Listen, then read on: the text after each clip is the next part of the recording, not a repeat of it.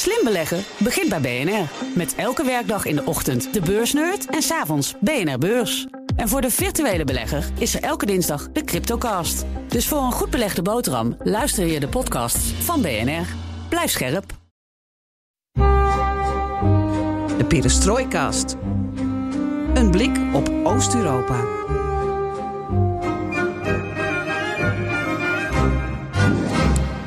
Welkom bij BNR Perestrooikast, aflevering 180 van de enige podcast van Nederland die volledig oog voor het oosten heeft en geeft. Met Floris Akkerman, die weer terug is van vakantie. En Geert-Jan Haan terug uit Moldavië. Mag ik dan toch met jou beginnen hoe het was? Wat, Eh, op jouw, wat was? Op jouw, jouw Bruce Springsteen tournee. Ja, we zijn op de helft. Vertel nou even, wat, wat, Wat wil je weten? Hoeveel concerten heb jij in je vakantie van Bruce Springsteen? En nu, heb ik er, nu heb ik er twee gezien. Ja, Er komen nog twee aan. Rome en Amsterdam. Ja, nu wordt het Landgraaf in Kopenhagen. Landgraaf heb ik toch nog even snel erbij gehaald. Zondag. En je hebt Michiel Driebergen meegenomen. Michiel Driebergen was mee in Amsterdam, ja. En eh, dat was wel leuk om te zien. Eh, het is, ja, hij komt natuurlijk rechts uit die oorlog uit Oekraïne. En komt, komt in een totaal andere wereld. Eh, van, van fans die de hele dag met shirts eh, rondlopen van Bruce Springsteen. Zwarte fans, eh, zwarte shirts met grote tekst Bruce Springsteen. En op de achtergrond, achterkant van je shirt alle toursteden die hij heeft aangedaan. Ehm, het was dus de hele dag, dus we waren daar om negen uur om in die wachtrij te staan, om zo ver mogelijk eh, voor te komen tijdens het concert. Ja, voor hem was het gewoon een totaal andere wereld. Ja, het zijn andere mensen, andere sfeer. Er wordt op gitaar gespeeld en je, je overdag kaartje wat. Je had een broodje ergens, nog een kop koffie. Dus hij vertelde me ook, Michiel, dat hij... Ja, hij was echt helemaal uit. Hij was even, die oorlog was echt helemaal even geparkeerd. Dus ja, je gaat zo op in, in, in die happening van Bruce Springsteen. Niet alleen het concert, maar alle reuring eromheen. Dat je de wereld daarbuiten gewoon eh, eh, ja, verliest, uit het oog raakt. Dat Met geldt rust- ook voor mij. Ja, Dus ik ben, moet hier nog even warm komen voor deze aflevering. Was, het is nog steeds een beetje dat ik op een eh, wolk zit. geen probleem. Ik draai ook alleen maar Bruce Springsteen thuis. Echt komt om niks meer anders. zit in mijn hoofd overal. Michiel gaf in de podcast eh, 178 gaf hij aan dat hij, eh, met respect voor alle mensenlevens en, en tragedies, maar gaf hij aan dat hij het misschien nog wel spannender vond om naar Bruce Springsteen te gaan dan naar Bagmoed. Ja, ik dat, dat, gelijk heeft hij. Ja, tuurlijk. Dat is heel spannend. Je weet, je weet niet wat er gaat gebeuren. Je, wil zo ver mogelijk vooraan staan. Gaat dat lukken? Eh, hoe lang is die rij? Hoeveel mensen staan er al te wachten voordat jij aankomt? Ben je nummer 1 of ben je nummer 800? Nou, als je 800 bent, dan zakt natuurlijk de moed in je schoenen. Want dan kom je er nooit eh, lekker vooraan te staan. Dus ja, dat speelt allemaal mee. En, en je weet niet hoe het is georganiseerd. En eh, dus, ja, dat, dat, maakt het heel spannend. En Bruce Springsteen zelf, natuurlijk, het concert aan zich vertelde Michiel. Ja, zo'n enorm stadion. Je komt daar binnen. En er zit nog niemand. Eh, Ja, enorm stadion. Maar normaal gesproken Ajax speelt, je over het veld. En, en dan op een gegeven moment om half acht zijn het 50.000 mensen die dan uit, hun, uit hun dak gaan. En dat vond hij toch ook wel heel bijzonder om eens een keer mee te maken. Zo'n enorme grote, ja, groot iets. En dan hebben we dus ook nog Stevie Van Zandt. En Steven Van Zandt, ja, wie, wie kent hem niet? De Van, gitarist. eh, de gitarist van Bruce Springsteen. Tevens, tevens ook eh, eh, van Lilyhammer, een serie. En van, eh nou ben ik even de naam kwijt. Eh, die maffia-serie. Eh, Dat weet ik. Uh, Nou. Gomorra, Sopranos. Sopranos, ja, ja, ja. Echt waar? Sopranos. Ja, daar speelt hij ook in. Do you fucking mind? Jesus, do you ever shut the fuck up and blow that fucking smoke somewhere else? What the fuck are you doing? Sil, take it easy. I'm losing my balls over here. This fucking moron's playing Hazel. Get the fuck out of here. I was just trying to sweep the cheese away from Why? Why now? Leave it there. I don't know. I was just. What? Where do you get these fucking idiots, huh? Where do you get them? He's, I'm tr- he's sweeping the cheese. I'm trying to get. The, leave the fucking cheese there, all right? I love fucking cheese at my feet. I stick motherfucking provolone in my socks at night so they smell like your sister's crotch in the morning, all right? So leave the fucking cocksucking cheese where it is. Maar hij speelt dus op een Oekraïnse gitaar. Hij speelt op Oekraïnse Heb je die gitaar. gezien? Eh, Die heb ik gezien. Die speelt op één nummer. Dus hij heeft die Oekraïnse gitaar speciaal eh, laten maken voor deze, door, deze tour. Door Woody Woodcaster. Ja, die hebben Die- wij dus op hebben we- Twitter. op eh, Twitter hebben we die opgespoord, dank ja. jouw tweet. Ja, hij heeft ons En die- gevonden, en geloof die- ik. Ik weet niet hoe dit gaat, maar die reageerde dus. En die vraagt dus bij elk concert, maak een foto van Stevie met zijn Oekraïnse gitaar. Dus die gitaar is in de Oekraïnse kleuren, heeft laten maken. En Stevie was in het begin van de, toen, van, van de oorlog was hij ontzettend fel. Anti- Anti-Poetin ging helemaal uit zijn plaat. En hij zei, eh Biden moet nog meer wapens sturen en moet de Oekraïne verdedigen. Nu is hij wat, wat rustiger, maar hij heeft nog altijd die gitaar. En die gitaar speelt hij maar bij één nummer. Ik weet niet precies waarom. Misschien kan hij, is die gitaar alleen voor dat nummer geschikt. Maar dat nummer heet No Surrender. Misschien is het daarom. Mooi. En laatste, Dus eh, Bruce Springsteen is ook wel pro-Oekraïns, hè? Ja, hij heeft zich in ieder geval ingezet, geloof ik. was een soort van benefietconcert eh, eh, vorig jaar, ergens in de lente, om Oekraïnse vluchtelingen te steunen. Maar hij is niet zo, eh, hij is niet iemand die dan meteen daarvoor openlijk op de borst klopt of zal zeggen van ik, ik doneer even een miljoen aan eh, Oekraïners. Nee. Nee, ik weet ook niet of hij dat daadwerkelijk doet. Hij is deze tour, is hij, zijn er veel vragen onder fans van waarom hij bepaalde dingen doet. Dus ja, hij is wat, ja, het is Bruce Springsteen, hè, dus hij, hij zit op een andere wolk misschien. Ik weet niet wat hij doet. Jij zit wel nog op een wolk. Ik heb zit nog door. wel- een beetje op een wolk, ja. Zit jij nog op je Moldavische wolk? Nou, Fijn. zeker. Ja. Mhm. Eh, op het moment van opname ben ik eh, twee dagen terug. En ehm, het was daar hartstikke warm weer. Hier ook trouwens. Maar daar is het dan ook weer gelijk een beetje benauwd en stoffig. Maar het was ook heel leuk. En het was tien jaar geleden dat ik er voor Mhm. het laatst was. Heel veel mensen gesproken, heel veel interviews gedaan. En ik hoop dat we daar, daar, ehm, daar in de zomer dan ook een, een mooie uitzending aan, aan kunnen wijden. Hoe was het tussen nu en tien jaar geleden? Iets minder stoffig. Is minder stoffig. Maar zag je vooruitgang, zoals we dat noemen? Vond ik heel lastig om te beoordelen. Mhm. Om de simpele reden dat er is dus een Europese top die daar wordt georganiseerd. Ongekend voor een land als Moldavië. Dat is misschien al vooruitgang, of niet? Nou, dat is vooruitgang. Ehm, maar wat dat ook betekent, is dat het luchtruim wordt gesloten. Mhm. En dat eh Chisinau twee dagen in een soort lockdown verkeert. Dus geen taxis, eh, geen restaurants. Ik kon maar op heel weinig plekken komen. Dus heb ik een goed. Mensen hadden vrij afgekregen. Ik heb geen goed beeld van die stad Nee, kunnen krijgen nee, op basis daarvan. Dus, ehm, en zo'n top brengt zoveel, zoveel beveiliging met zich mee dat je ook volgens hele strakke schema's en routes moet reizen. Mhm, Dus Snap ik. Ik heb wel eh, beleidsmakers gesproken, maar weinig gewone Moldaviërs. Oké, dat komt de volgende keer wel weer, toch? Neem ik aan. Dat is de bedoeling. Ehm, maar eigenlijk, eh, je hebt dus ja, van alles gezien, gevolgd, eh, interviews gemaakt. Ja. van die 47, hoeveel heb je er gesproken? Van die leiders. Mhm, Oeh, een aantal.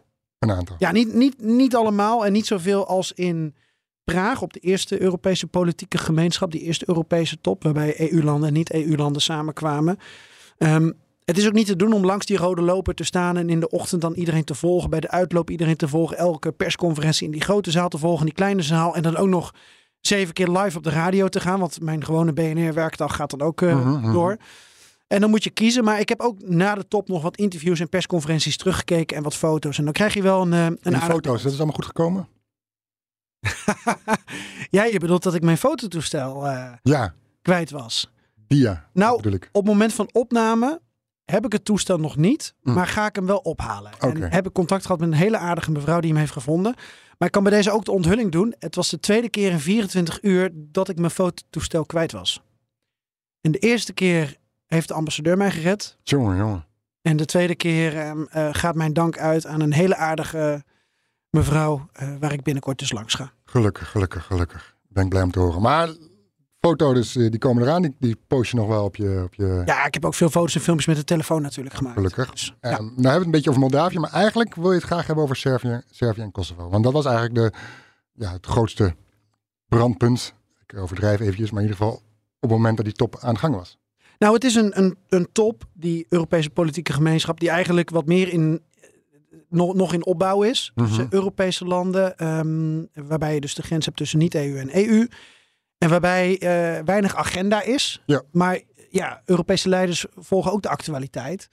Dus je hebt een top die veel in de teken staat van oorlog, vrede en veiligheid. En dan heb je natuurlijk Oekraïne dat eh, als een rode draad er doorheen loopt. Ook Mhm. vorige keer in Praag in oktober. Toen stond Azerbeidzjan en Armenië hoog op de agenda. Ja. Nu ook, maar Erdogan was er niet. Dus dat werd gedaan met eh, Michel, met Scholz en Macron.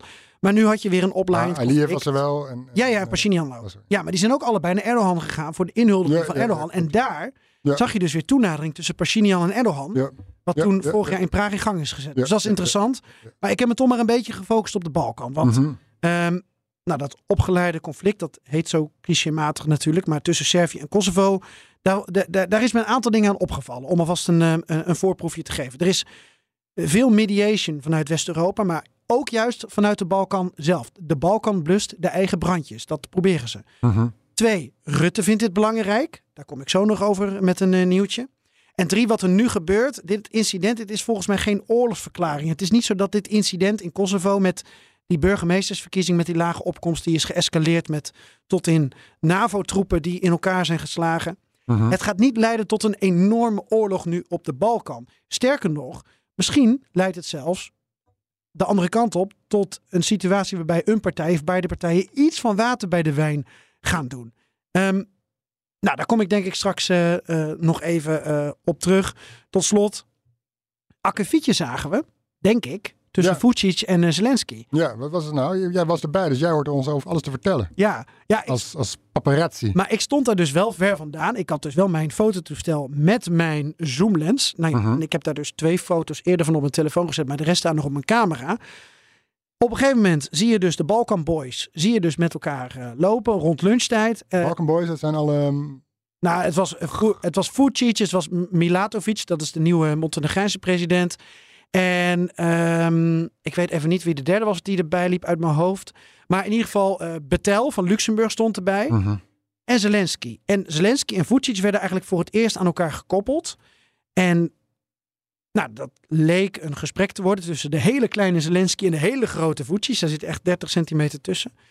Maar op een gegeven moment maken ze wat gebaren naar elkaar. Met, met name Zelensky maakte rare gebaren. En ja, Betel heeft achteraf gezegd dat, dat, dat hij niet een gek gebaar heeft gemaakt. Dat hij alleen maar heeft gezegd van jongens, laten we dingen met elkaar intern bespreken.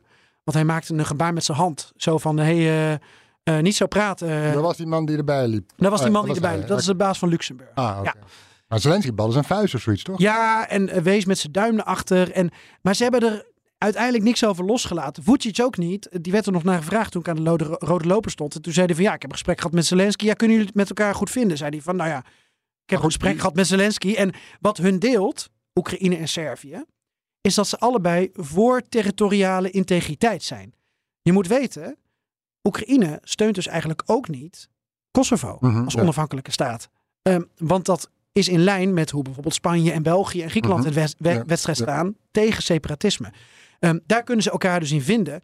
Maar Zelensky vindt het verder natuurlijk helemaal niks dat Vucic niet meestemt met de sancties. Dat maakt Sejan natuurlijk. Eh, Maar waar ze het precies over gehad hebben, er waren geen microfoons bij. Ik stond er te ver vandaan. Maar ik vond het wel nou, best wel leuk om eigenlijk zo naar te kijken. het is wachten tot er weer een kabel of iets dergelijks vrijkomt. Ehm, nou, misschien is er eh, meegeluisterd door de, door de Russen met de Montenegrijnse president. je, weet het, je weet het niet. Nee. Ik weet het niet. Ik zeg het erbij voordat ik een claim aan mijn broek krijg. Je weet het niet. Oké. Anders nog iets? Nou, wat weten we wel? Eh, dat dit, deze podcast, in deze podcast, alles ten oosten van de rivier de Elbe de komende weken, maanden, jaren kan worden besproken. En wat leuk is, is dat we heel sociaal en democratisch zijn. En abonneer je op ons, zodat je geen aflevering hoeft te missen. BNR Perestrooikast. Zoek ons op in je favoriete podcast-app. Mijn naam is Floris Akkerman Ik ben Geert-Jan Haan. en dit is BNR Perestrooikast.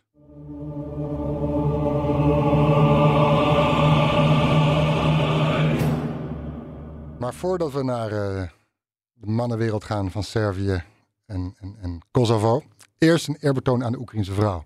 Ніхто не думав, ніхто не бачив, яка насправді бува українська людька ті проклятих, безжально мочим тих, що на нашу землю пруть. Катів проклятих, безжально мочим тих, що на нашу землю пруть. Ja, ze, ze houden eigenlijk Oekraïne overeind. Want terwijl de mannen vechten, gewond raken of overlijden, en doen de vrouwen, Oekraïnse vrouwen, het werk dat je eigenlijk associeert met mannen. Dus je moet je denken aan buschauffeur, aan werk in kolenmijnen, aan ehm, ze vechten mee in het leger, zitten in, mee, ze zitten in het leger. hè. 5000 vrouwen vechten aan het front, ongeveer 50.000 vrouwen zitten in het leger zelf. Eh, ze werken in energiecentrales. En wat je ook hebt gezien, Geert-Jan, is ze, ze ruimen mijnen. Ja. En, eh, dus je ziet overal eh, vrouwen actief en, en het land steunen. Ook eh, ze verlenen hulp aan, aan frontdorpen waarin ze brood uitdelen en mensen die daar zijn achtergebleven ondersteunen. Dus je, ziet overal die vrouw alom aanwezig is en het land draagt.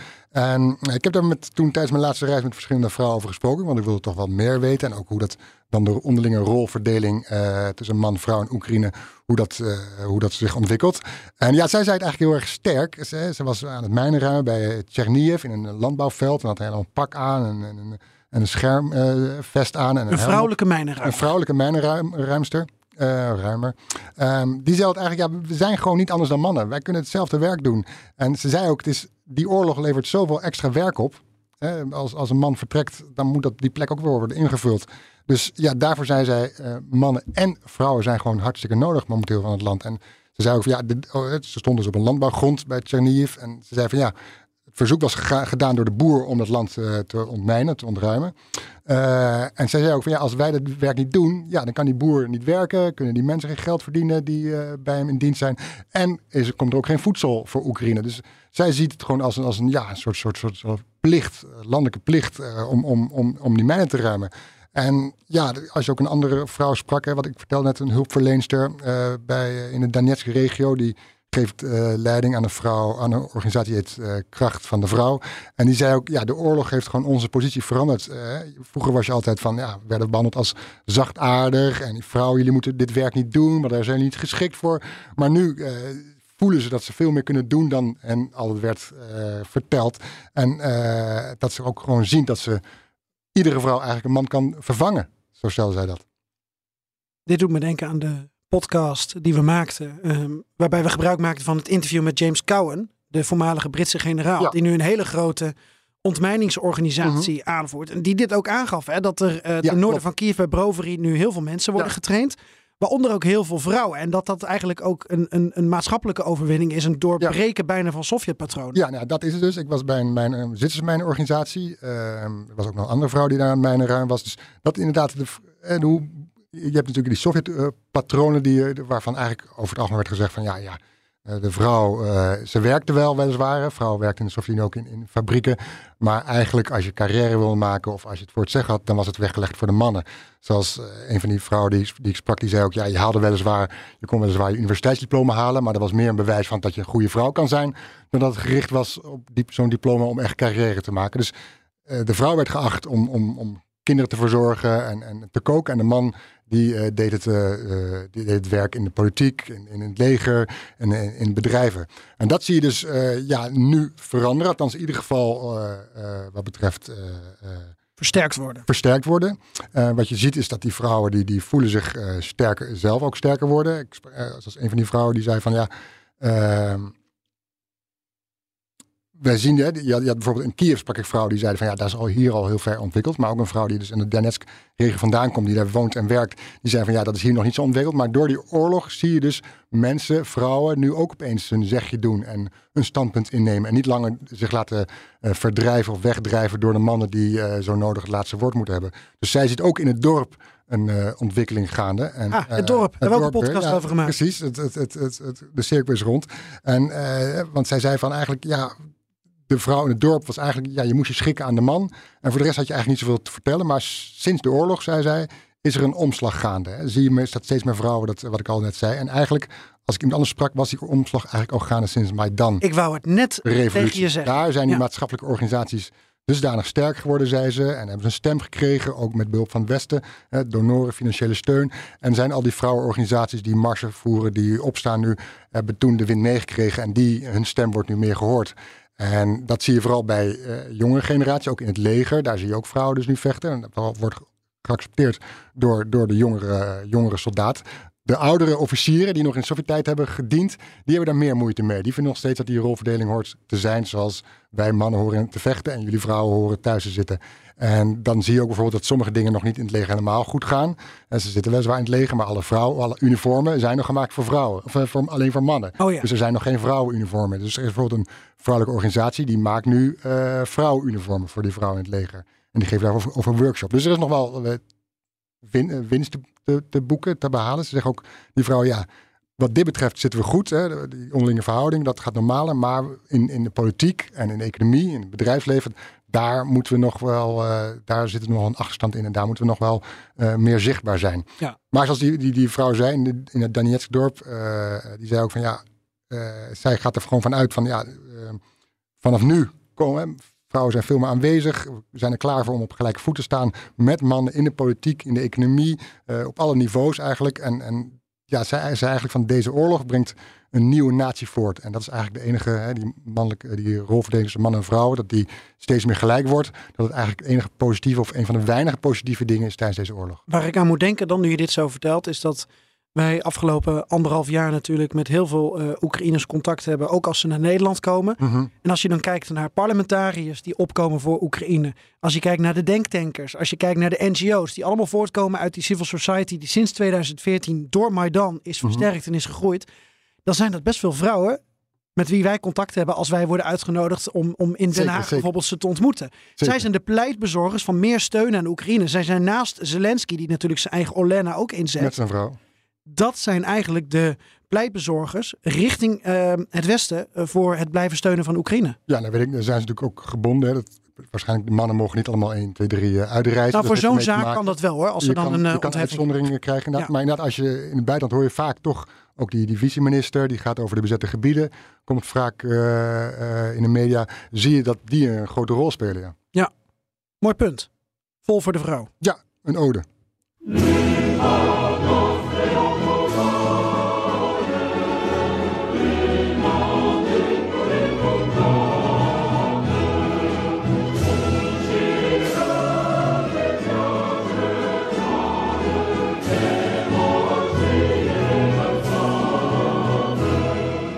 Als we het dan toch over vrouwen hebben, Floris, dan gaan we naar deze Moldavische Ja. vrouw. En ze wordt bejubeld door een Nederlandse man. Eh, dat wij hier met z'n allen zijn en zeggen wij staan, wij staan als één samen met Maya Sandu, eh, deze kleine vrouw daar in die groene jurk, een van de sterkste leiders in Europa op dit moment. Ik heb een enorm van haar onder de indruk. Je moet je voorstellen, het, het gemiddeld inkomen hoofd van de bevolking is 500 euro per maand. eh, en daarvan gaat, ging op enig moment twee derde naar de gasrekening. En dan ben je president. Nou, moet je eens kijken hoe dan, om dan de bevolking erbij te houden, dat doet zij. Ja, ze is echt indrukwekkend. Ja, dus dat wij hier zijn is ook een, een steun aan haar. Wat kunt u van haar leren dan? Want eh, Nederland staat er natuurlijk een stuk beter voor. En toch is de steun eh, die u soms krijgt een stuk minder. Daar me niet aan. Hoi! Ja, Mark Rutte die zich niet waagt aan een vraag van eh, FD-collega Ria Katz. Namelijk, Mhm. wat kunt u dan leren van Maya Sandu? Mhm. En dan zegt hij, hier waag ik me niet aan. Floris. Ja, Het was op die rode loper en toen af en toe draaide hij weg van de microfoon. En dan keek hij zo in de verte naar Maya Sandu. Mhm. In die groene jurk inderdaad. En ik mag hopen met Ja. factor 70. Want ze stond daar weg te fikken. Terwijl ze 47 Europese leiders op die rode loper moest ontvangen. Eh, maar de mooie woorden van, eh, van Mark Rutte. Ik hoop dat ze op een andere manier bij haar zijn aangekomen. ja, misschien moeten we deze podcast vertalen in het eh Moldavisch. Ik heb dus heel veel Russisch gehoord in Chisinau. Het Roemeens is dan eigenlijk nu de, de, de officiële Ja. taal. Maar het, het Russisch eh, wordt nog heel veel gebruikt. In ieder geval op basis van die paar dagen dat ik daar was met mijn, eh, mijn eh, kleine onderzoek. Oké, maar als je Moldavië zegt, zeg je ook wijn, dan zeg je ook kastelen, denk je eigenlijk aan Frankrijk. Ja, en je denkt de Moldavische wijn. Mhm, ja, dat bedoel ik. aan de Puchari. Mhm. En ehm, eh, ja, wij zaten naar, bij een mini-kasteel. Eh, mini-castle, heel groot wijngoed. Ehm, en daar werd dus die top georganiseerd. eh, op een paar kilometer inderdaad van, eh, van Transnistrië. Daar moesten wij naartoe met de trein vanuit Chisinau. Dus eh, wij, dat zijn de journalisten. Er gingen een paar treinen s ochtends en een paar treinen s avonds. En ja, dan kom je daar. En aan de ene kant heb je dat kasteel. Met heel veel beveiliging Mhm. kom je dus aan op het station. Dus kijk je naar links, dan zie je dus eh, grandeur. Kijk je naar rechts, dan zie je een café en een vriezerie. Oftewel een, eh, een kapper en een, eh, en een cafeetje. Dat is rechts veel leuker toch eigenlijk. En eh, rechts past veel beter bij, bij, bij waar wij ons thuis bij voelen. Ik moet wel zeggen, ja, die perscentra, die perstent, het was allemaal prima opgezet. Maar we hebben weinig van het kasteel zelf gezien. Dat was echt Mhm. aan de Europese leiders voorbehouden.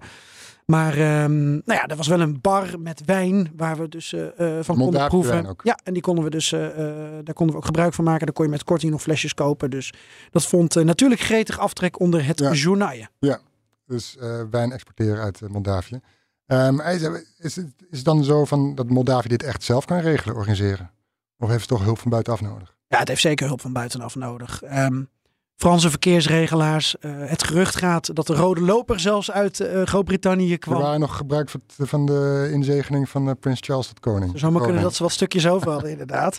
Ja, ze denken, anders moet het weer 50 jaar blijven Ja. liggen. Mhm. Ehm, het zou me ook niks verbazen als ik de, de snipers die je overal zag, als die niet uit Moldavië zelf kwamen.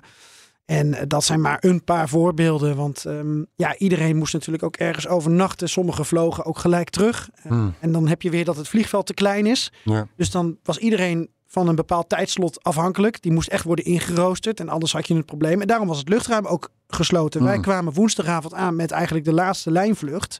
Voordat het luchtruim dicht, dichtging. Want daarna waren het de Europese er- is er altijd een lijnvlucht van eh, Amsterdam naar Chisinau?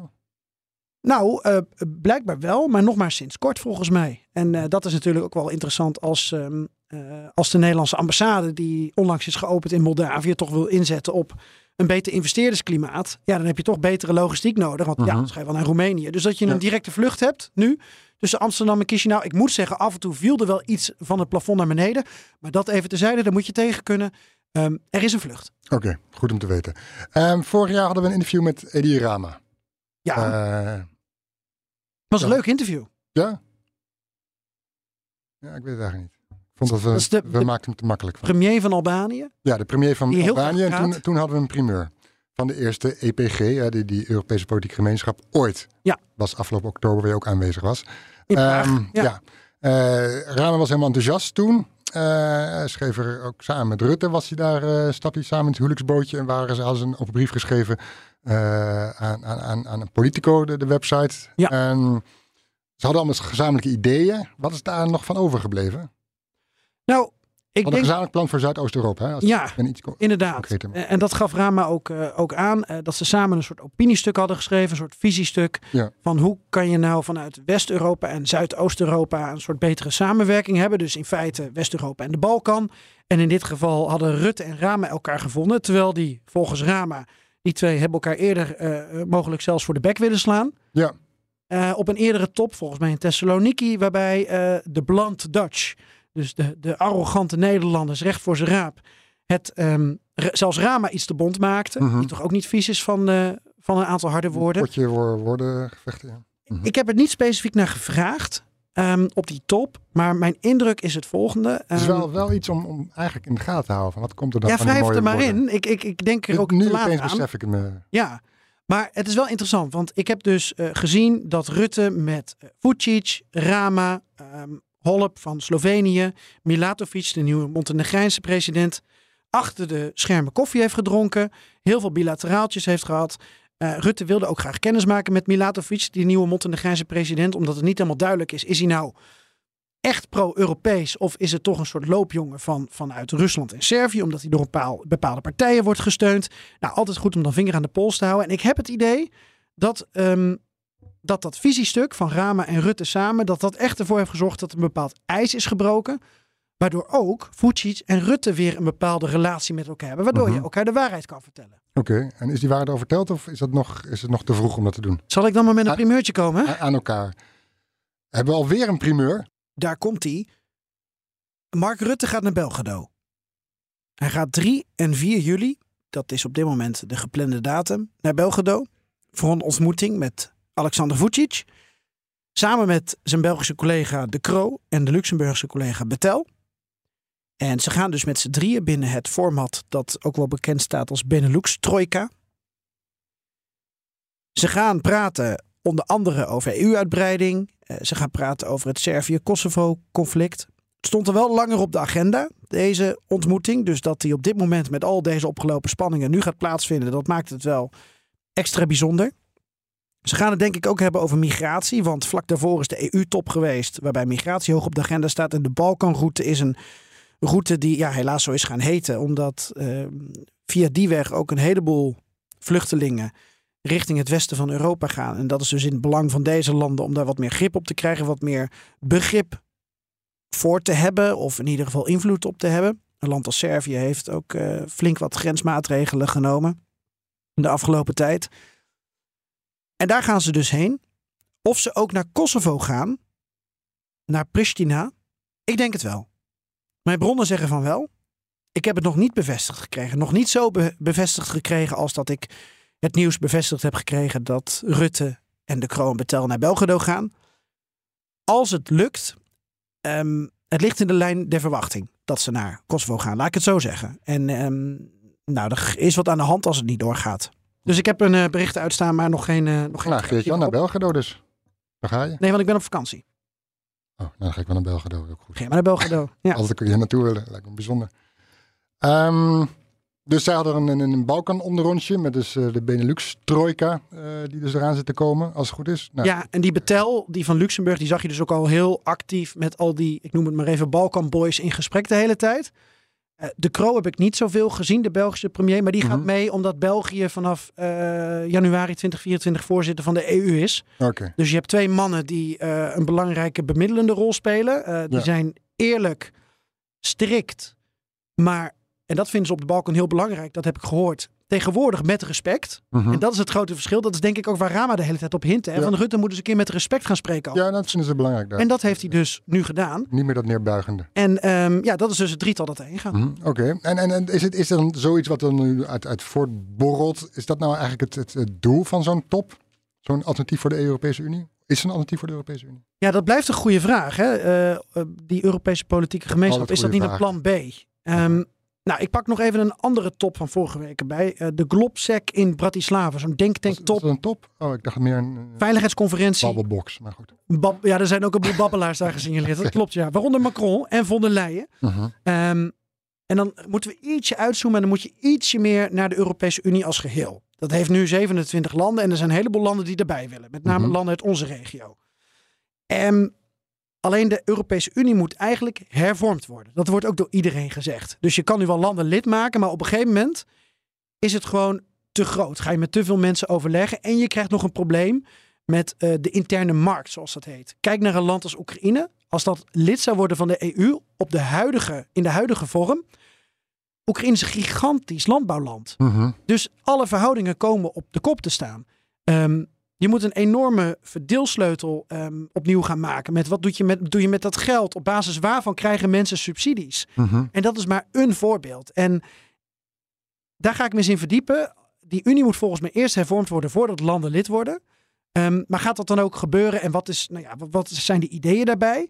Eh von der Leyen heeft op dat klopsec nog een, een voorstel gedaan eh, voor ehm, ja, dat er een soort interne markt op de Balkan kan ontstaan. Waardoor Mhm. ze vanuit die hoedanigheid weer met de EU zaken kunnen doen. Nou goed, dat, dat, daar ga ik me in verdiepen, Floris. Mhm. Maar ik weet wel dat bijna iedereen enthousiast is over die Europese politieke gemeenschap. En het niet op dit moment als een plan B ziet. Nee. Maar eerder gewoon als een prima setting om ehm, zonder al te uitgebreide agenda met elkaar te praten. In eerste instantie dus over die existentiële vragen als oorlog, vrede en veiligheid. Hoe gaan we met elkaar om?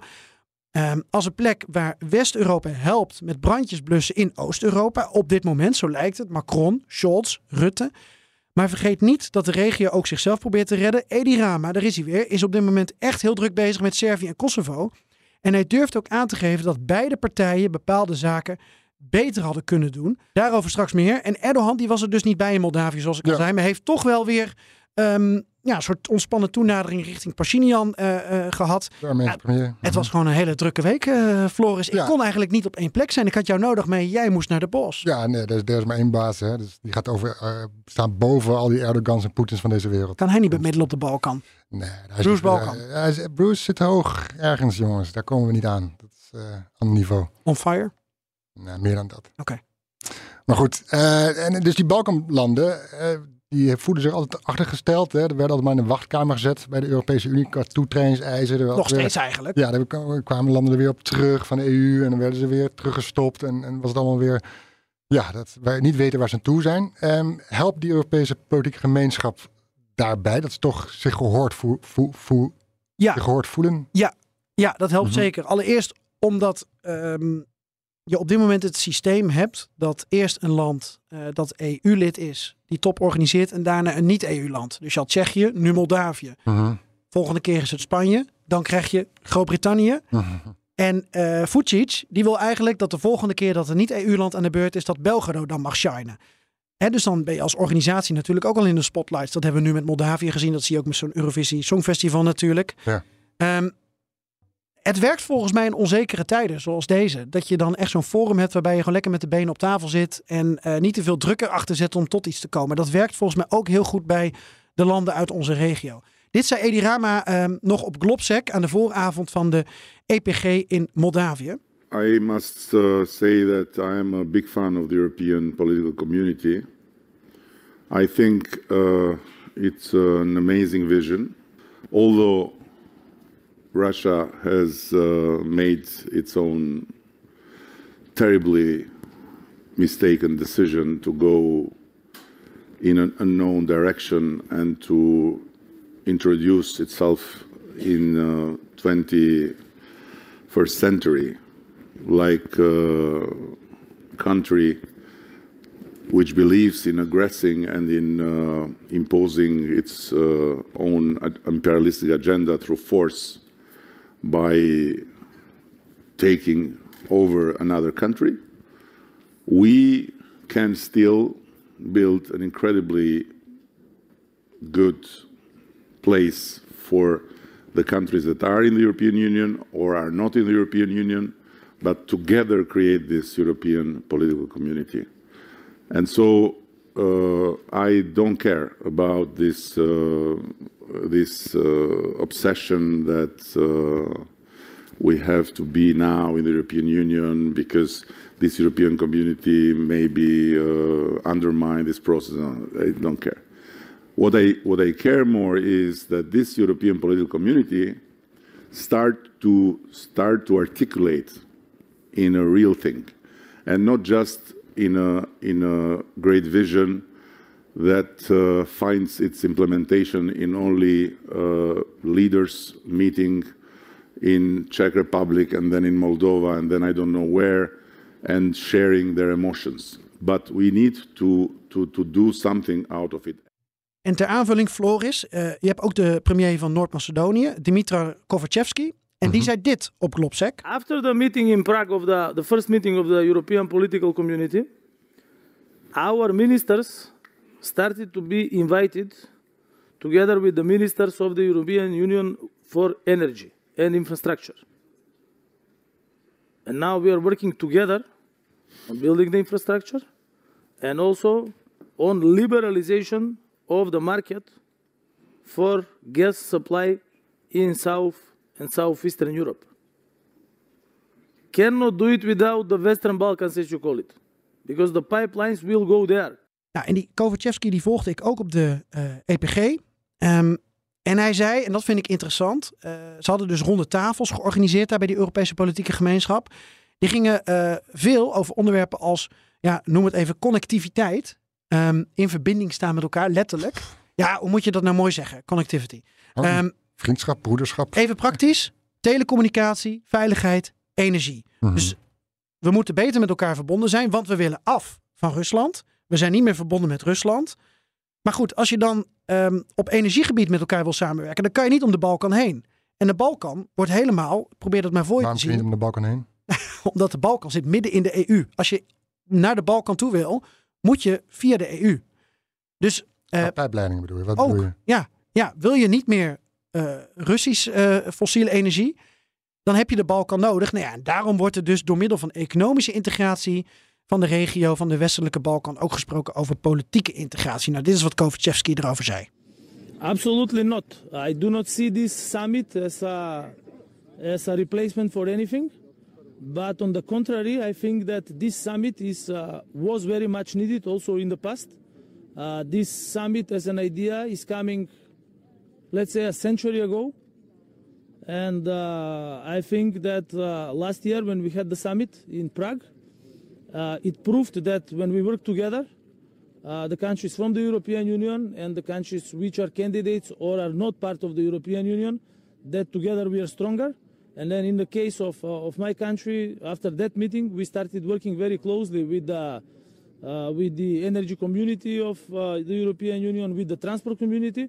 And through this joint cooperation, we managed to, to do uh, all the necessary things in order to go through the very harsh winter which we have because of the invasion of Russia on, uh, on Ukraine uh, and to ensure everything for our citizens. So these meetings actually brings us together and makes political decisions easier in order to help all our citizens. Goed, het, het scheelt dus dat, dat je, ze, hoeven, ze voelen niet de druk van we moeten een verdrag tekenen, we moeten met afspraken komen, we moeten met iets, een resultaat naar buiten komen. Um, ze zullen ook niet zeggen van nou, dit, uh, dit, dit, dit, heeft dit en dat opgeleverd, deze top. Nee. Maar dan zijn wij als journalisten toch, doen we toch aan scorebordjournalistiek. Zeker. Um, wat, welke resultaten? Uh, wie is winnaar, wie is verliezer van deze uh, breedkoppige top? Oh, we kunnen, we kunnen een soort jury-sport van maken met punten. Nou, laten we het toch genuanceerd op zijn, perestrojkas doen. Welke conclusie zou je willen trekken? Kunnen trekken van deze top? Ik denk voor de vluchtige, ongeduldige journalistiek, dan komen er altijd een paar data naar voren. Zo van, nou, uh, we hebben nu met Kosovo en Servië gesproken. En dit wordt de volgende datum dat we met elkaar spreken. En dan op deze datum moet er misschien uh, een afspraak zijn met elkaar. Op die manier wordt er dan, wordt er dan wel iets aan de journalisten gegeven. Mhm. En je hebt natuurlijk ook, ook gewoon um, ja, eikpunten nodig om, om weer een volgende afspraak voor te Ja, maken. ja. Dus zwaar. Ehm, nou, ik vind dus dat die Europese politieke gemeenschap werkt voor de landen uit onze regio die zijn uitgenodigd. Dus ik heb niet iedereen gesproken, niet iedereen kunnen zien of horen spreken, maar ik hoor gewoon bijna geen slechte geluiden. Moldavië was een uitstekende gastheer, Sandu was een uitstekende gastvrouw. Rama, die zei nog in de perestroika als een jaar geleden. Ik weet niet hoe lang de eenheid van Europa er nog op deze manier is. Nou, ik heb dat op deze top echt wel zo ervaren. Ehm, in ieder geval willen de politici ons dat laten geloven. Kijk naar de speech van Rutte. Ook, ook, ook Sandu die een handkus van Orbán weigert? Je hebt altijd een kikker die uit de kruiwagen springt. Oké. En dat was een Hongaarse kikker. Maar het was wel weer... Ja, ik moest er wel weer om lachen. Dat zij zei van ja, dit is niet het protocol, meneer Orbán. Die daar Mhm. natuurlijk weer zo pompeus aan kwam lopen. Ehm, nou ja, op basis van die toespraken van Rutte, maar eerder ook van Macron of van Scholz, die in eigen land nog ehm, afgelopen weekend week- ja, tekeer ging op het podium. Ik Ik heb nooit idee. gezien. Nou ja, maar dat bedoel ik. Volgens mij is die eenheid en die, die, die is er dus nog. Mhm. Begeesterd geraakt misschien, Scholz, door, de, door die Moldavi-top. Ja, en hij werd natuurlijk ook flink uitgedaagd daar in Mhm. Duitsland door ehm, anti-oorlog eh, demonstranten of pro-Russische demonstranten. het is eh, het Scholz zette, werd hem aangevreven dat hij de oorloghitser was, maar eigenlijk hij, Scholz stelde van nee, Poetin is de oorloghitser, want die is degene die Oekraïnse Ja. steden bombardeert en vrouwen en kinderen vermoordt, eh, et cetera. Toen zei hij, dat is moord. Mhm, ja. En toen viel hij even stil, want volgens mij twijfelde hij over of hij dat had moeten zeggen. Want dan geef je natuurlijk weer een soort bijna juridische kwalificatie Ja, aan, aan wat ja. er gebeurt. Maar goed. Ehm, ik denk gewoon dat zo'n Europese politieke gemeenschap, zo'n praatforum, dat dat werkt omdat het op basis van gelijkwaardigheid gebeurt. En ja, West-Europa probeert branden te blussen in Oost-Europa. En dat, dat heeft dan met twee redenen te maken, denk ik, Floris. En ik hoor het graag als je er anders over denkt. Eén, ehm, Weet je, eh, de Europese Unie zit nu eenmaal in Brussel, dus dat is dan al West-Europa. Dus als je een Borrell hebt die bemiddelt tussen Servië en Kosovo, ja, dan klinkt het als West-Europa. Maar in principe ehm, is hij er voor heel Europa, hè, voor de hele EU, voor West-Europa, Noord-Europa, Zuid-Europa, Oost-Europa. Ehm, ik denk dat eh, Duitsland, Frankrijk, Nederland, we zijn ook logische bemiddelaars, omdat we er wat verder vanaf zitten soms, hè, van zo'n crisis. En eh, mannen uit landen leveren die gezag zouden hebben, in ieder geval die landen dan, groot, machtig, eh, Macron, Scholz. En daar spreekt dan ook weer gelijkwaardigheid uit. Ehm, het is dus niet zo dat, dat is belangrijk, hè, dat op basis van wat ik dus constateer met Rama, het is niet zo dat de rest van de regio zich dan niet bemoeit met Servië en Kosovo of geen invloed heeft op Vucic of op Kurti. Maar ja, wij wonen in Nederland, dus wij kijken naar wat doet Rutte en eventueel wat doet Scholz of Macron of Sunak. En verder kijken wij ook niet. Ja. Wij zijn niet geïnteresseerd eigenlijk in of de president van Montenegro bemiddelt in het conflict tussen Servië en Kosovo. Mhm. Terwijl dat wel interessant zou zijn, Mhm. want blijkbaar zijn wij wel geïnteresseerd in wat we zelf doen. Ja. Wij zijn wel geïnteresseerd in dat Rutte daar dan eventueel een rol in speelt. Die dit ook zelf hoog op de agenda heeft gezet. Ja, dus. ja. Nou ja, dat viel me op.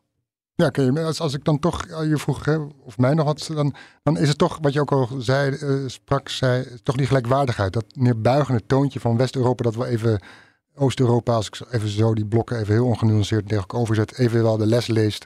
Of even wel zegt van, eh, wat jullie zeggen, dat is ver overdrij- overdreven, bijvoorbeeld over de Russische, of over de Russische dreiging. Ehm, daar zijn ze wel, dat wijst deze top denk ik ook wel van, van, van bekomen. Van ja, we zitten samen in het schuitje. En we moeten eh, eh, de landen als, als de Baltische landen en Servië en, en, en, en, noem ze allemaal maar op. eh, ehm, ik weet niet of Servië een goed voorbeeld is, maar goed. ehm, als gelijke behandelen. Nou, dan is Servië denk ik ook een goed voorbeeld op basis van dat visiestuk dat Rutte en Rama toen hebben geschreven en waar Rama in onze podcast over sprak. Je mag dus wel andere landen de les lezen. Ja, nou, bekritiseren. Je mag streng zijn. Die landen zeggen zelf ook, wij willen natuurlijk ook ehm dusdanig af. hervormd zijn. Ja. Dat zie je ook met Oekraïne. Hè? Dat wil natuurlijk ook volgens Europese standaard ministeries Mhm. inrichten en van corruptie af. Want ze willen ook, als ze eenmaal bij een EU zitten of wat voor organisatie, willen ze ook dat hun land natuurlijk goed georganiseerd blijft. Ja. Dat ze ook vooruit gaan. Maar het verschil is blijkbaar afgelopen jaar geworden De niet meer alleen met het vingertje wijzen, respect. Ja, hoe je het brengt. Zeker. Dat is dus de EPG, het grote verhaal. eh, geopolitieke verhaal. Dan gaan we ook, maak het klein naar Servië en Kosovo, hoewel het ook geopolitiek is. Ehm, wat zijn we, jij in ieder geval, als, als, als, als, als eh, watje van deze top, eh, daarvan wijzer geworden? Nou, ten eerste dat de Servische president Vucic wel het mannetje was op de top. Die vond het volgens mij ehm, interessant dat eh, West-Europa en ook Amerika eh, kritiek hebben geuit op Kosovo. Kosovo Mhm. hebben we wel eens eerder benoemd. Wordt gezien als het eh, meest pro-Amerikaanse land ter Ja. wereld. Een babytje van, eh, van de VS. Ja, en daarna Albanië. Dat, Baby. Albanië trouwens, pro-Europees. Mhm. Ongelooflijk. En ja, wat is er dan gebeurd? Dan moeten we toch even inderdaad wat meer op die, dat dispuut inzoomen. Dat kleinere dispuut, het incident. Er waren dus burgemeestersverkiezingen in het noorden van Kosovo. In het gebied waar eh, vooral Servische, eh, etnische Serviërs wonen. Mhm. Bij die verkiezing is 3,7% opkomen dagen. Omdat de Serviërs hebben gezegd, ja wij leveren geen kandidaten. Wij verlaten de instituten en zoeken het maar uit. Mhm. Wat heeft Kosovo gedaan? Ja, die verkiezingen wel als eh, rechtsgeldig Mhm. verklaard. Nou, daar kwam al wat kritiek op vanuit het Westen. Maar in eerste instantie leek dat met de sisser af te lopen. Toen echter gingen die gekozen burgemeesters op basis van die 3,7% wat dus eh, pro-Albanese burgemeesters waren, die gingen toch in die gemeentehuizen. Mhm. Nou, en toen eh, kreeg je dus de vlam in de pan. En kreeg je daar dus ook uiteindelijk knokpartijen. Mhm. Waarbij de vraag rijst, eh, heeft Belgrado een hand gehad in dat die Servische demonstranten zo gewelddadig tekeer zijn gegaan, ook tegen NAVO-troepen. Mhm. Overigens waren dat vooral Hongaren die Ja. eh, gewond zijn geraakt. Waarbij het interessant was dat er geen microfoon was tussen Orbán en Vucic toen Mhm. die elkaar in Moldavië zagen. Nou, en als je dan ehm, dit allemaal probeert te begrijpen, ja, dan snap je ook de reactie van Mark Rutte. Ten aanzien van Kosovo en Servië, ja, dat is ingewikkeld. Heel belangrijk zal natuurlijk zijn eh, dat Servië overweegt. eh, zijn we bereid om weer eh, te zorgen dat Serviërs weer deelnemen aan de instituties? En omgekeerd moet Kosovo zich natuurlijk afvragen: is dit nou een legitieme verkiezing geweest met een opkomst van 3,7 procent voor die eh, burgemeestersverkiezingen? Nou, dat, dat, dat is een gesprek wat gaande is. En een kwalificatie hoopvol of niet hoopvol? Eh, neutraal, neutraal. Dat was het. Ja. Maar dit was... Donderdag. Ja, precies. Nu heeft Kurti wel gezegd, ja, er komen in principe nieuwe verkiezingen. Kurti. De premier van Albanië. Mhm. En ja, nu is het dus weer aan Servië dan om een soort van water bij de wijn te doen. Want Mhm. die moeten dus ook weer op die kieslist, eh, kieslijst komen te staan. Ja, de, en- de, de, de pro-Servische kandidaten. Waarbij Kosovo dan weer bang is dat dat dan weer mensen zijn die in feite vanuit Belgrado worden aangestuurd. Mhm. Waardoor je nog steeds niet het gevoel hebt dat Kosovo, en dat zal ook niet zo zijn, vanuit Servië als een onafhankelijk land wordt beschouwd. Datzelfde kandidaten Mhm. levert natuurlijk. Of ja, je hebt ook nog de lijnen natuurlijk met de Republika Srpska vanuit, vanuit Bosnië. Dus het blijft ingewikkeld. Maar dat water bij de wijn doen, dat is wel iets waar beide partijen zich aan moeten houden of aan moeten gaan on- onderwerpen om toch eh, samen de toekomst in te gaan. Nou, het zal. Als ik begrijp dat er een plan is van Frankrijk en Duitsland bijvoorbeeld. Ja, dat klopt. Nou, het zal aan de ene kant natuurlijk wel moeten. Want je wil natuurlijk dat eh, dit dispuut, wat gewoon eigenlijk een heel neutraal woord is voor eh, dat ze elkaar gewoon absoluut niet mogen. eh, ja, dat dat gewoon eens een keer klaar is. Mhm. En dat kan maar op twee manieren. Of Servië erkent dat Kosovo onafhankelijk is en niet meer terugkomt. Of Kosovo accepteert dat Servië het niet accepteert en dus ehm, eh, invloed zal willen blijven uitoefenen op het noorden, Mhm. met name van Kosovo, waar dan Mhm. de, de etnische Serviërs zitten. Ja, en dat Duits-Franse voorstel, dat gaat eigenlijk, dat gaat dus niet helemaal over wederzijdse erkenning op papier. Want Servië zal nooit zeggen, eh, we zijn Kosovo kwijt, jammer maar helaas. Misschien kan je toewerken naar dat ze dat ooit de facto gaan erkennen. Dat Mhm. betekent dus dat je niet met een mes op de keel tegen Belgrado gaat zeggen, nu moet je zeggen dat jullie Kosovo kwijt zijn. Maar dat op een of andere manier met heel veel tegenzin en schoorvoetend Kosovo toch een land wordt Mhm. eh, door ook toe te treden tot de Verenigde Naties, snap je? Dus dat het op die manier en niet meer dat sterretje telkens overal Mhm, mhm. heeft staan op elk officieel document, omdat er ook EU-landen zijn die het niet eh, eh, erkennen uit angst voor separatisme. Iemand zal water bij de wijn moeten doen. Het lastige is dat Kurti natuurlijk een, eh, eh, een, een nationalistische premier is en Vucic dat ook is. Ook een nationalistische baas. En het is dus nu aan Duitsland en Frankrijk met dat voorstel dat ze al een paar maanden geleden hebben gedaan. Om telkens dat artikel dat ze proberen op te stellen met allerlei punten, telkens ietsje bij te schaven. Dus oké, wederzijdse erkenning lukt nog niet. Laten we dan ervoor zorgen dat ze elkaar niet blokkeren. Als het ene land wil toetreden tot de EU, dan gaat het andere niet de hele tijd in de weg liggen. Mhm. Dat gebeurt ook. En accepteer dan in ieder geval dat de orthodoxe kerk, dat dat nou eenmaal is waar de mensen in het noorden van Kosovo naartoe willen. Mhm. En het is lastig, want religie wordt natuurlijk ook, en orthodoxe kerk wordt ook soms gezien met politieke inmenging. Mhm. Dus dat blijft een hele moeilijke discussie. Maar er moet een vorm worden bedacht waardoor ja, die, die Serviërs in het, etnische Serviërs in het noorden van Kosovo toch hun leven kunnen leiden dat ze willen. En tegelijkertijd dat Belgrado dat dan niet beïnvloedt. Ja. Super lastig. Maar Edi Rama, Daar heb je hem weer. daar heb je hem weer, premier van Albanië. Die denkt toch, ondanks alles, ondanks dit incident, juist misschien dankzij dit incident, dat het misschien de goede kant op gaat. Want wat heeft hij in zijn, zijn hoofd? Hij gaf een interview eh, aan de BBC. Mhm. En dat gaat over hoe hij eigenlijk ook veroordeelt hoe Kurti, de premier van eh, Kosovo, de pro-Albanese premier van Kosovo, uiteindelijk dit conflict heeft aangepakt. Dat dat niet handig is. En dat hij zegt het is ook eigenlijk zonde. Want hij voelt dat er wel een soort van nou, de facto erkenning, verzoening mogelijk zou moeten Mhm. zijn. Laten we even luisteren.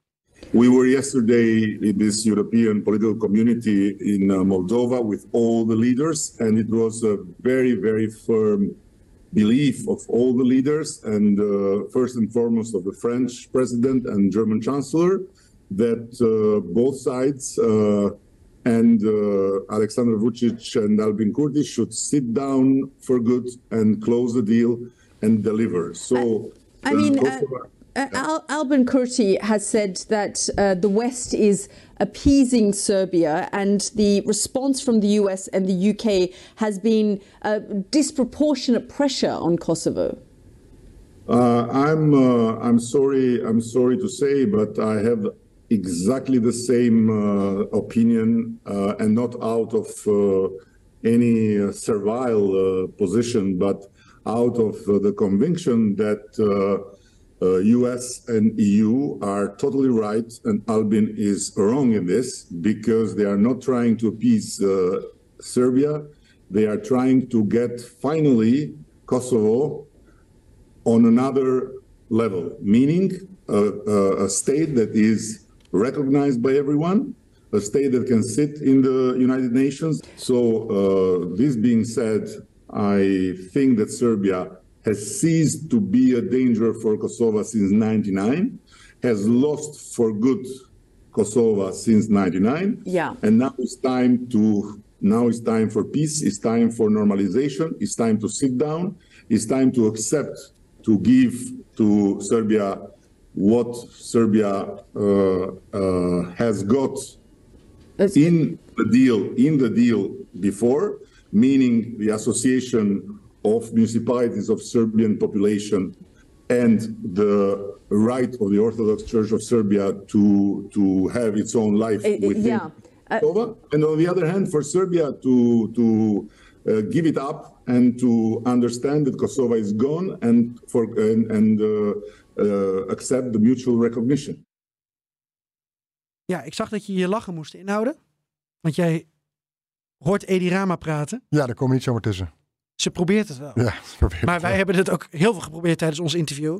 Nog steeds, ik vond het een hartstikke interessant interview. Maar het is inderdaad moeilijk om, om een gesprek te hebben en de man ehm, eh, ja, eventueel een keer eh, te onderbreken. Maar dit is dus hoe Rama ernaar kijkt. En we weten het niet. Maar hij zit natuurlijk wel in die regio. Hij kent de emoties. En Mhm. dat is iets dat wij niet kennen. En nou ja, als Rutte daar, het zij eh, eind juni, het zij begin juli misschien naartoe gaat met de Kro of met eh, Betel. Ehm, in ieder geval naar Belgrado en eventueel nog naar Pristina. Mhm. Ja, dan zal die het op basis van dat respect moeten doen waar we het over hadden. Maar hij kan natuurlijk niet voelen wat die landen voelen. En dat blijft zo lastig. Ja, maar het scheelt wel in ieder geval dat je qua communicatie, qua taal elkaar respecteert en, en, en niet eh, vanuit, wat ik al zei, vanuit boven naar beneden op een ander land neerkijkt. En En, je- en, en, en, en, dat Raam in dit geval erbij betrekt. Ja, en als je het niet Alleen weet... over, Precies. over ze praat, maar Precies. met ze. Als je het even niet weet, even Rama bellen. Even, ja. Ja, dat vindt hij wel mooi, denk ik. Dat denk ik ook, ja. Ik denk wel dat je de hele avond kwijt bent. Ja. Mop? Of vergeet ik nog wat? Maar mag ik nog één punt maken? Eentje dan. Eentje. Heel kort. Ik denk dat Servië ondanks alles nog steeds wel graag bij de EU wil horen. Eh, op basis van handel, op basis van de hervormingen die ze doorvoeren. Of het nou allemaal succesvolle hervormingen zijn of in het autocratische plaatje van Vucic pa- passen, dat is natuurlijk aan de commissie, Europese Commissie om te beoordelen met allemaal voortgangsrapporten. Ehm, er is gewoon veel discussie over Servië, omdat het natuurlijk ook invloed vanuit Rusland en China heeft. Maar misschien op een manier die wij gewoon niet begrijpen. Servië doet niet mee met de sancties. Ze zeggen zelf, omdat we niet van sancties houden, omdat we er niet in geloven, omdat we zelf hebben ervaren dat je de gewone mensen mee raakt en niet de leiders. Daar kun je echt wel over twisten. Want in het geval van Rusland is het natuurlijk het hele pakket Mhm. dat je nu erbij betrekt. Je probeert all-in Rusland ehm, niet meer oorlog te laten voeren in Oekraïne. Of in ieder geval zwakker te maken om dit in andere landen nog te doen.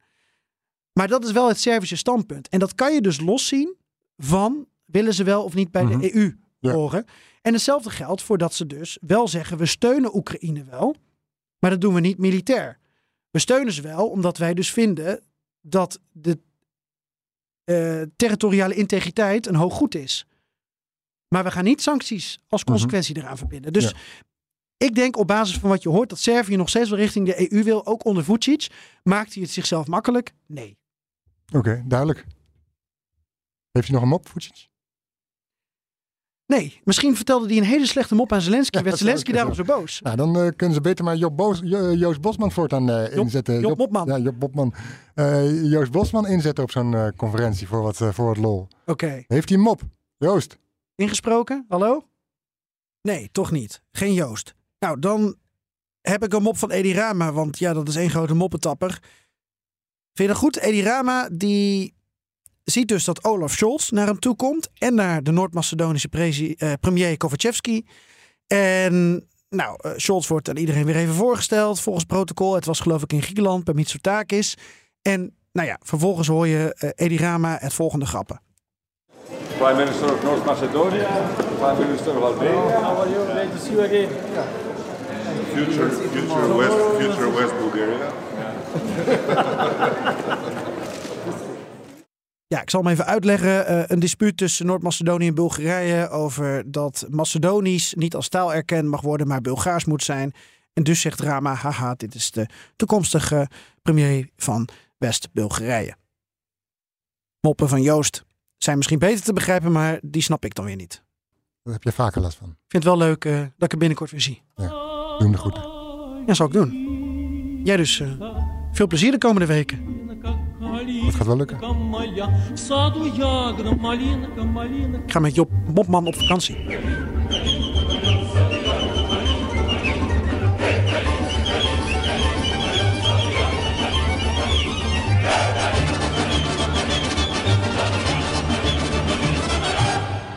Hakka. Aito. Bij BNR ben je altijd als eerste op de hoogte van het laatste nieuws. Luister dagelijks live via internet. Bas van Werven. En heel langzaam komt de zon op rond dit tijdstip. Je krijgt inzicht in de dag die komt op BNR, het Binnenhof in Nederland en de rest van de wereld. De Ochtendspits. Voor de beste start van je werkdag. Blijf scherp en mis niets.